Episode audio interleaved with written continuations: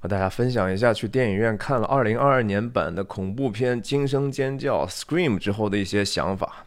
我去看这个电影不是为了去单纯的找感官刺激，而是说作为影像工作者，也知道影像的很多东西是相通的嘛，就给自己这样的一个另类的学习、观察和思考的机会吧。在整个这个。观片的过程当中，我确实是没有一刻被吓到，但是有几次笑出声来。我也由衷的觉得这里头还是有有一些匠心的。当然，另外一个原因是因为原版的这个电影是一九九六年就出来了，二十五年过去了，呃，时间如梭吧，也算是旧梦重温。当时我记得还看的是 VCD 呢，现在在大影院大影院的大屏幕上去有这样的很好的音响啊。然后椅子还是那种低音伴随震动的，所以体验是完全不一样的。但是时过境迁，我看待这个事情的很多的角度肯定就和年轻时候很不一样了。这也是我特别想跟大家分享的这些地方。所以呀，我是徐亮，我人在美国加州旧金山湾区，和大家时不时分享电影和泛文化的话题，探究背后的意义。我跟大家分享大概几个方面吧。一个说就说。恐怖片这种东西是不是真的就无脑呢？我们知道很多时候说无脑娱乐，无脑娱乐，但是做这个东西是不是真的无脑呢？它需要什么样的一个创造力呢？那这个创造力又需要一个什么样的商业逻辑把它支撑起来？也就是说，观众其实在寻找的是什么东西呢？我很想说说这个鬼脸哈，在这个影片里头最最著名的，其实这个整个的这个 franchise，这个 franchise 的事情，我也可以在后面聊一聊，什么叫 franchise。这个鬼脸其实是最重要的角色，对吧？这是整个这个 franchise 的核心资产，他这个设定是非常非常天才的。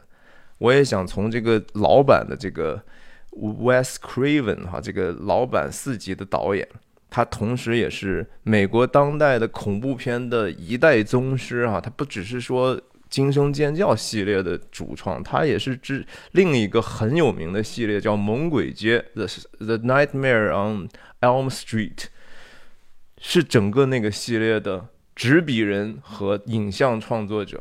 他还导演过像什么《The Hill Has Eyes》这山有眼还是那山有眼，反正这个人非常不简单。这个老人家二零一五年去世的哈，但是他留下了这样的一个一些。另类的财产啊，供现在的人还在继续的娱乐他和做生意，好吧，我们就进入今今天的分享。首先，我想说说这个电影到底商业上有多成功哈。在蜘蛛侠已经搞了一个月了哈，票房冠军一个月赚钱赚到都。数钱数到手抽筋了，然后一月份呢，一般来讲是影视比较清淡的时候，大家都是烂片就往一月丢啊，看的没什么机会赚钱，反正待着也是待着，对吧？雨天打孩子，就就丢进来。但是 Scream 这一次获得了一个非常大的成功，他把蜘蛛侠直接压压到票房的老二去了，首周末在北美就收了三千六百万。恐怖片的这个制作成本通常来说都比较低，因为明星比较比较小嘛，然后其实制作起来也不是特别复杂。它制作成本只有两千五百万，但是首周末就就已经赚回来，不但赚回本儿，还赚了本儿的一半的利润。然后在全球现在已经卖了差差不多一亿美金美金了。那这才刚上映不久嘛，那所以这个东西肯定赚了大钱了。这个东西投资回报率极高。那这个系列恐怖片本身就是这样的一个商品特点，就是它一旦成功，它那个利润率特别的高。整个这个系列前四集一共赚了七八亿美金哈，在这个全球的这个票房，你可想而知，这东西其实还是挺有影响力的。人们这一次当然去看，主要是说。这又是一种配方哈，就等一下我们也可以说说这个配方和故事原型的这个差别。新的这一版里头，把老的这几个老原原来的那几部电影里头的一些角色，算是这个系列的明星吧，又找回来，像什么坎贝尔啊、Kearney Cox，Kearney Cox 因为《老友记》。老友记是他最最有名的一个形象，但是他当年也是因为老友记结束之后呢，他得转型啊，对吧？他他总是一个这样屏幕上很 nice 的、很好的一个好人角色，就戏路很窄嘛，所以他就不停的怂恿说：“哎，把我弄到这个系列里头，我让我演一个特别看起来让人很不爽那种 bitch 型的这种女女生，好不好啊？”人家当时还是挺不愿意，但是他很努力的去最后赢得这样的一个角色。很多观众，我相信回去看这个《惊声尖叫》是冲冲着这些人去的哈。这些人当然说岁月的痕迹是非常非常明显，就和我们每个人一样。那当一个系列去重新叫 reboot 或者就拍续集的时候，老人在加入，这是要把过去的一些粉丝抓进电影院的一个必须的手段哈。这个在电影里头，其实电影在不停的自嘲这一点。《惊声尖叫》这个系列的最大特点，在这个 Wes Craven 的主导之下，就是他把恐怖片发扬光大了。一个点是什么呢？就是自我解嘲、自我指涉，或者叫自指 （self-referential）。我永远都在说，你看我们恐怖片不应该怎么怎么样，应该怎么怎么样。然后我们的套路是什么？它整个直接就在影片的通过角色的嘴中，不断的在自我的剖析啊，就是一边给观众用这样的一个套路在演。另一方面，同时在自我批评，这是一个非常非常当时具有原创性的一个决定。这也是当当年一九九六年版为什么这个 Scream 之后一下子就有一个现象级成功的一个特别核心的因素。因为观众觉得说哇，他们好诚实，而且想了半天觉得也挺有道理，而且还挺有趣味的。比如说他在影片的很多角色里头就在不停的说。恐怖片的这个什么样的人不能死是吧？什么样的人一定会死？然后什么样的人可能是凶手？他就把观众不有等于说戏中有戏，是这是这是一个我觉得非常有意思的一个设定。另外，影片当然说，既然是一个新新 reboot 啊拍的续集，那就必然会要扯进来很多新的一些演员，让年轻人来去继续。担纲这样剧情的前进，那为什么恐怖片？大家有没有想过，为什么恐怖片大部分的主主主演或者角色都是年轻人呢？因为恐怖片要卖座的一个很重要的关原因哈，我觉得是让观众觉得自己非常的聪明，这是一个他要故意卖很多的破绽，要让这些角色显得非常的愚蠢。非常的 impulsive，非常的冲动，非常的不计后果啊！然后很多的话说出来都是没有什么道理，然后他们的行为选择更加的荒谬，然后有时候不但是荒谬，而且愚蠢，对吧？就是说，当当这个杀手出现的时候，他往哪儿跑呢？他经常不往大门口跑，你明明可以跑出去就安全了，你不应该再回头，对不对？但是他跑出去呢，他就一定要停下来回头。他就如果不跑出去呢，他有时候大部分都不往出跑，他直接跑到一些死胡同，比如说对啊，往二楼跑，往一些地下室跑，就是哪儿哪儿作死呢，他就往哪儿跑。这是恐怖片无脑的一个表现，但是这个无脑是故意的哈，这是创作者经过深思熟虑之后觉得嗯。我们得服务观众啊！我们不能让这恐怖片里头这些人显得太聪明啊！永远你要让那个未知的危险显得它是无处不在的。然后这些无处不在的东西，它本身也不是合理的，对不对？怎么能就在一个场合莫名其妙的就随时随地都能出现吗？对吧？人，你明明这个人已经看过房间了。然后你一打开冰箱之后，再关冰箱啊，这个杀手就在这冰箱的门后面，这合理吗？哎，合不合理这个事情，真的在恐怖片中哈，特别是在惊声尖叫这种电影里头，真的是好像一点儿都不重要哈。这是这个，这是这个类型片，它就是这样的一个逻辑，它它恰恰它不不严密的逻辑就是它的逻辑，它设定就是要非常的不合理，它的那些人物的动机都是非常的呃表面化的。他也没有时间给你继续铺陈什么角色的深度了，什么这个他们的动机、他们的感情、他们的关系，他就是要让你说白了，就是说这玩意儿和这个二人转似的，就是它是一个大屏幕上的一个恐怖片的一个形式的二人转，我就是要让你爽嘛，对不对？这个我我相信很多观众也也批评我之前说的很多的，你为什么要这样去解读是 internals 呢？人家的批评在某种程度上是对的，只是说我的批评、我的评论是以我的角度出发的，我一次只能说一个角度的事儿嘛，是吧？所以大家互相体谅吧。所以我觉得说恐怖片这种东西啊，它还是真的需要这个极强的创造力。我我我确实觉得说，呃，包括。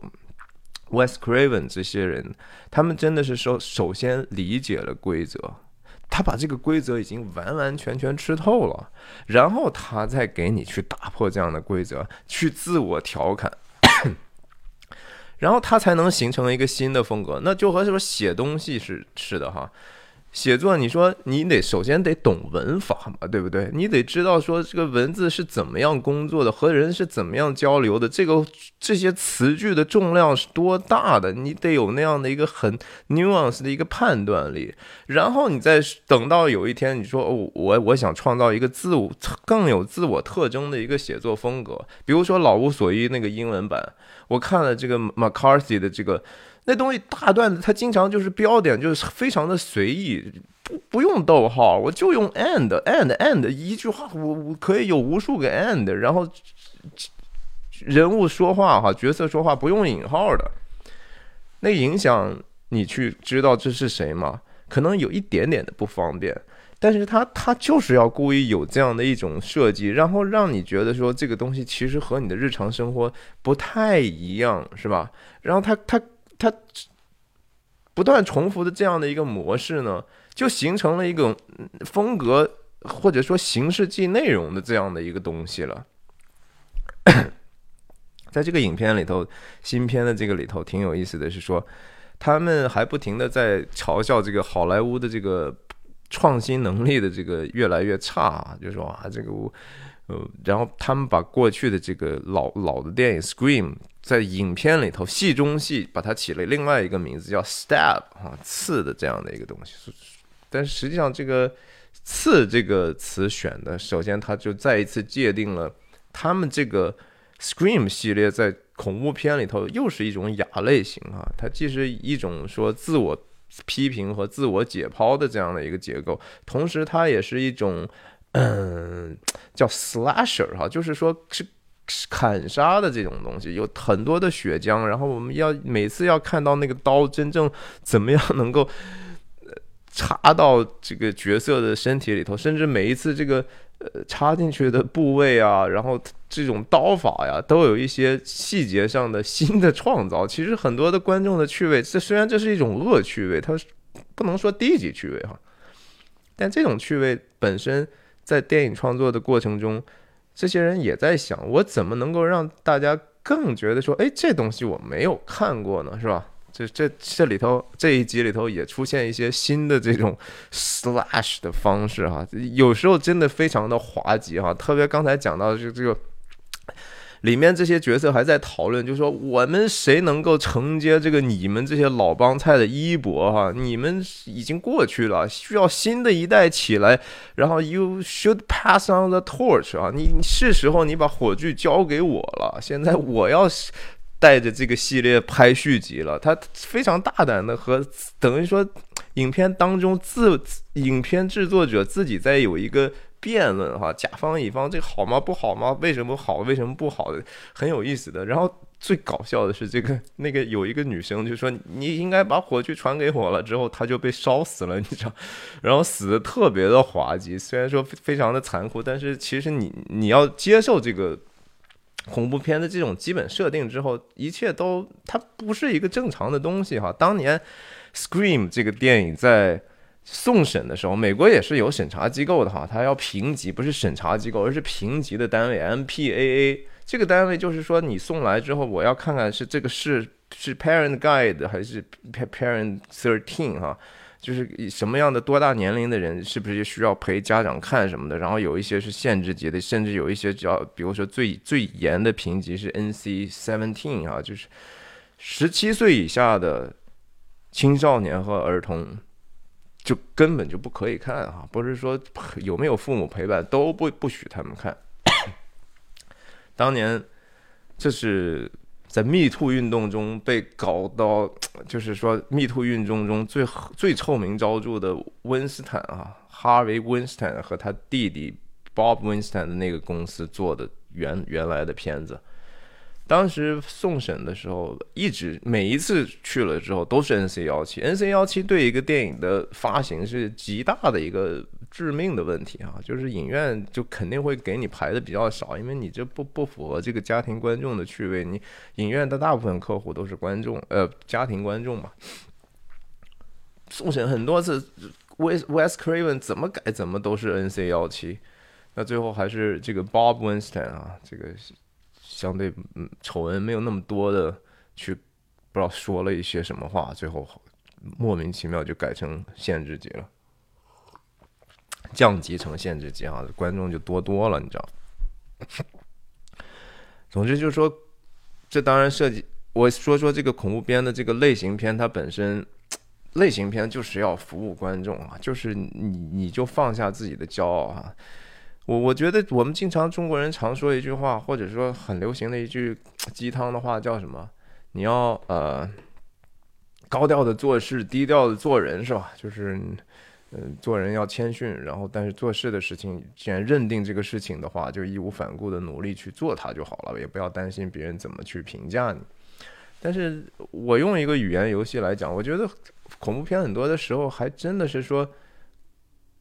低调的做事，哈，就是你做这个事情呢，真真心把自己放得很低的一个姿态。虽然你比观众知道电影是怎么工作的，但是你就是说我揣测观众可能会对什么东西有兴趣，我就故意去满足他这样的一个东西，其实是一个很低调的做事的态度。反而是做人呢，你不能说说因为我做的这个事情好像。没有那么大气哈，不是辛德勒的名单是吧？不是什么文艺电影，不是艺术片，也不是正剧，甚至然后我就可以马虎了吗？不是的啊，恰恰是，而且你不但说做这个事情不能马虎，等一下我说做这个事情的这些电影制作上层面的东西，然后你的这个艺术灵感或者说你你这个创造的这个来源，你还要瞄到尽可能高呢。West Craven 哈。等一下，我们再说这个，我就给大家埋一个种子，就是说，你觉得拍这些电影的人，他们都没有什么学养吗？恰恰不是哈，这些人其实都是饱读诗书的人呐，可以说是。哎呀，等一下，我们再说这个事情，我就刚才说，咱们再说说这个 电影的制作层面的事情。其实恐怖片制作起来虽然说成本很低，但是它其实是一个很考究的东西。它对这个声音的要求是非常非常高的。这个导原片的这个导演 Wes Craven，他怎么起家的呢？他是做声音设计的，他是做声音起家的。他在声音方面有非常敏感和天有天赋的一些东西，所以可能这个。是他最后走入恐怖片非常重要的一个 skill set 啊，这是他的一个技能。这个技能，大家其实真的，你想一想，恐怖片如果没有声音的话，真的一点儿都不害怕。但是听多了，当然你也知道他的套路之后，我我现在看，我是觉得那些突然的噌、呜史和和 boom、bam、bam 这些声音，包括音乐。都对我影响不是太大了，但是它 work 啊，它它真的是人能够起到一些对大部分观众的一些作用。你说这个电恐怖片的这种布光啊什么的，真的挺重要的。呃，在在特定的时候，什么样的一个低调的光是吧？然后怎么样去去调度镜头？怎么样去 reveal 去透露一些？因为镜头始终是一个有限的空间，所以画外怎么去变得让大家觉得更加突然？不一定非得合理，而是说在心理上如何去冲击大家。然后剧作上呢，他不追求的是一个所谓的证据的这种叠加，或者说铺垫这样的一个张力的和释放的过程。它是更多的时候用场景和场景之间。呃，一方面要插灰插荤打磕哈，这是一定的，就是通过年轻人的这种你看似无聊，然后看似毫无意义的一些对话呢，其实它整个是为了，一方面交代线索和和交代一些他们的理念，比如说 Scream 上的这种自我解嘲，一方面其实是故意让你适当的放松警惕啊，让观众放松一会儿，然后再突然吓到你，这样有这样的反差，它才能够形成那样的一个效果嘛。然后他整个这个你说表演方面也是一样的哈，恐怖片的演员他必须得和正剧一样的那种力气去演啊，这真的不夸张，你还不能说。太过，你你你要太过呢，观众也不接受。你还真的得有相当好的表演的这个功底。我觉得在这个新的系列里头，是以一对姐妹为主的一个正面力量啊。她们两个，这姐妹两个，这两个女演员，说实话演的都还挺好的。她们去，我相信去演其他的嗯类型的电影的话，也也是完全可以胜任的哈。这这是。就是好莱坞整个的人家这个非常 professional 的一面，他真的是非常的敬业。这东西当然要赚钱嘛，对吧？赚钱的事情人们就就非常的 敬业。然后它是一个搞笑的娱乐的一个行业，它是让人其实是主要是欢笑的一个东西，让人笑其实是非常非常难的，真的要投入非常多的功夫。我倒觉得说这个娱乐行业的很多的精神。还真的很多的，我觉得美国的这些非盈利组织应该好好学习人家这样的一个非常专业的精神。说说这个 Ghost Face 啊，这这这个这个脸，这东西它有几个方面的特点呢？我仔细想了一下。他的声音永远都是一个人的声音哈，这个也是在整个系列里头一直在电话里头那个声音是一个演员提供的，但是他背后其实可以是很多不同的角色出现，对不对？有的时候甚至是女士，对吧？但是他在电话里头那个声音永远都是一样，这个设定就是说，我们通过这样的一个面具，他们通过这样的一个面具，其实隔绝了就说观众对他的。动机的怀疑，他可以是任何的动机，他可以是任何的人，然后他，所以他可以在任何任何时刻、任何地点突然出现，然后他同时呢，又是一个，当他戴着面具、黑衣出现的时候呢，一般是不说话的哈，最多能够发出来一点，就是挨打的时候，嗯啊，哎，好像有一点疼的地方，也是为了这样的一个设定，就是。他提供他很多的 拒绝你观众，你不要想这个事儿哈。如果不是因为这样的一个 uniform 的一个一个外表的话，观众很容易就就会理性就开始产生作用，然后他就出戏，他就不再被这个东西惊吓到了。当然，这个形象很经典的是，因为他骷髅拉长脸哈，他他我觉得多多少少是是跟这个油画。应该是这样的一个油画的灵感来源哈，就是跟挪威的艺术家 Monk 哈 Monk 的这个当年在受存在主义影响哈，当时把这个人的这个焦虑的状态用这样的一个 表现主义的办法画出来。嗯，我我是深深的相信这个这两个之间的渊源的。那这个当然另一方面是一个非很了不起的商业的 franchise 啊，就是。这东西怎么就能做成这么大的一个生意？一个电影，它每一年光卖这样的面具，能多光商业授权能拿多少钱的回报？哇，这个可可可见它的影响力是有多大，是吧？总之就是恐怖片啊，如果说用心的做，做到这样的程度。虽然看起来还是傻乎乎的，一点都经不起推销，但是实际上，这后面的思考、各方面的准备都是非常硬气的，这是非常非常硬的一个作品。为什么很多地方、很多其他的文化其实并没有这样的一一一种类型啊？一个是说工业体系不够发达，一方面真的是创新能力和这个商业的冒险精神不够导致的。最后说说这个，我觉得恐怖片哈，其实是有一些根源可说的。经典的恐怖片，像这个图里头，中间那两个大家肯定很熟悉。中间中左的这个是希区柯克的《Psycho》嘛，精神病人是吧？中间右边这是库布里克的《闪灵》。这当然这些。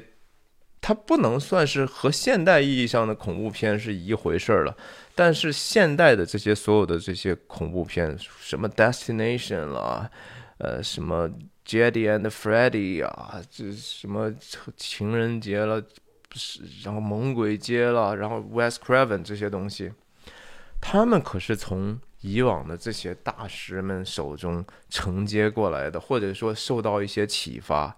进行了一些低阶的运用啊，甚至说更其他的一些的电影，比如说呃，驱魔人，对吧？驱魔人啦，还有我想想，呃，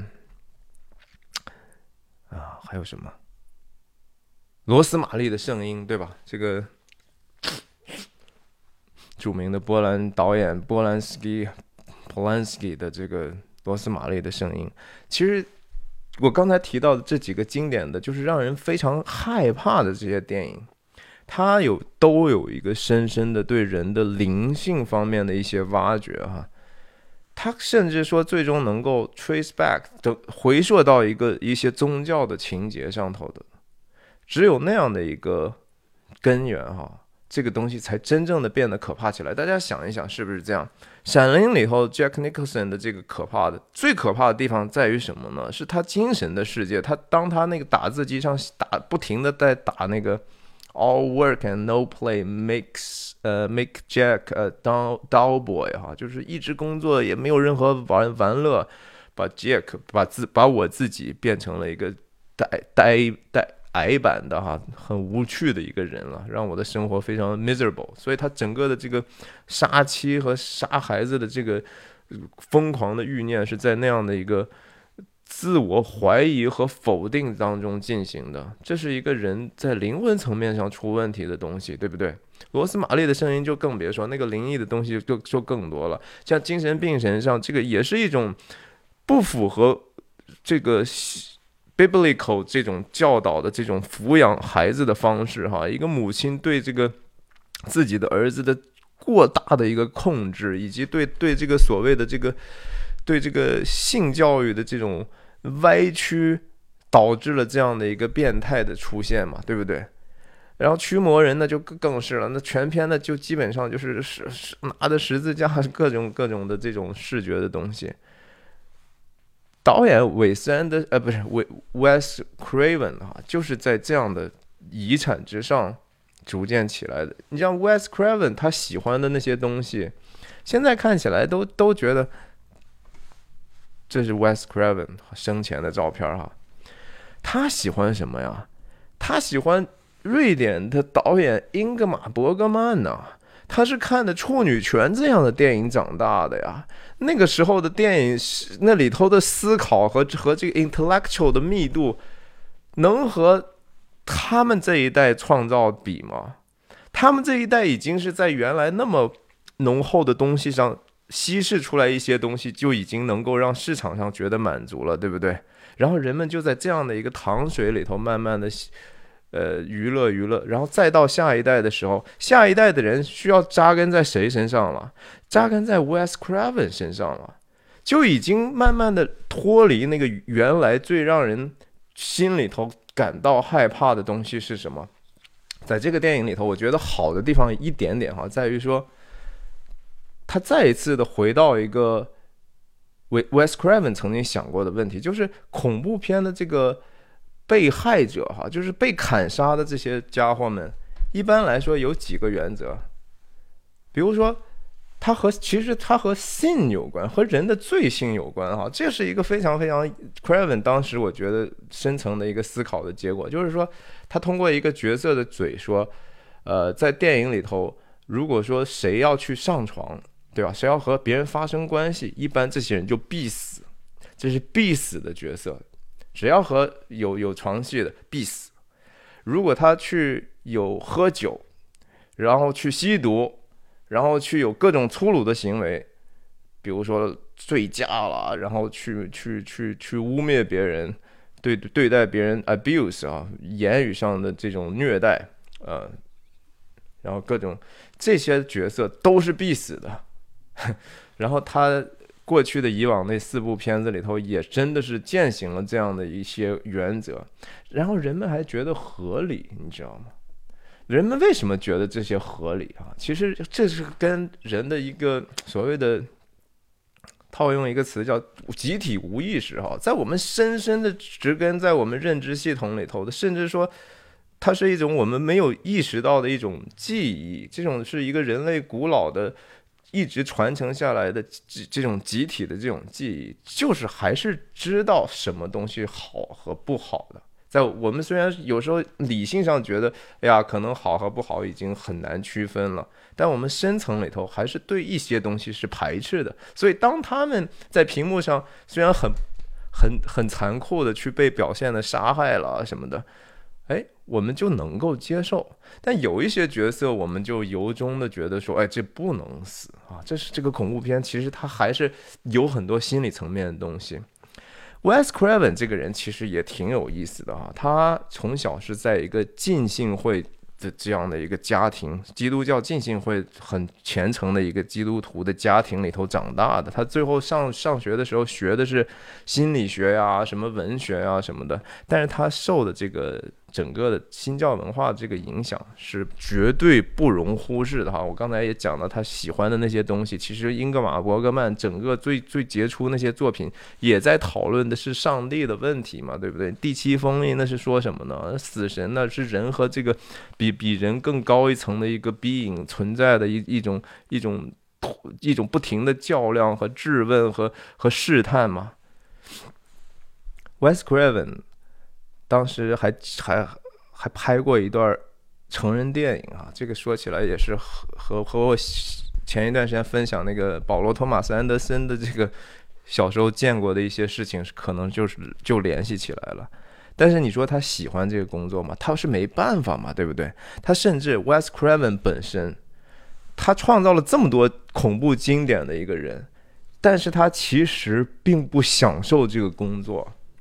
他创造完这个惊声尖叫之后，然后 studio 哈这些工作室的 片片商们就说：“哎呀，拍续集了，拍续集了，对吧？挣钱嘛，这个东西。”他是很痛苦的，他每一次都觉得说非常不情愿的去接这样的一个工作，但是没办法，人人在江湖身不由己哈。我就觉得说，人真的是人在这个世界，有时候自己。想做的和自己擅长做的，和环境需要你做的，和有时候环境逼迫你做的这些事情是完全不相干的，对不对？我们都有这样的问题，我们每个人都在其中 struggling，很痛苦啊！每一天你都觉得说我我想做的我又做不了，对吧？我做了这个事情我又没办法养活自己，怎么办呢？谁都一样。所以结尾的时候，我觉得致敬他。很复杂的一个信息，对不对？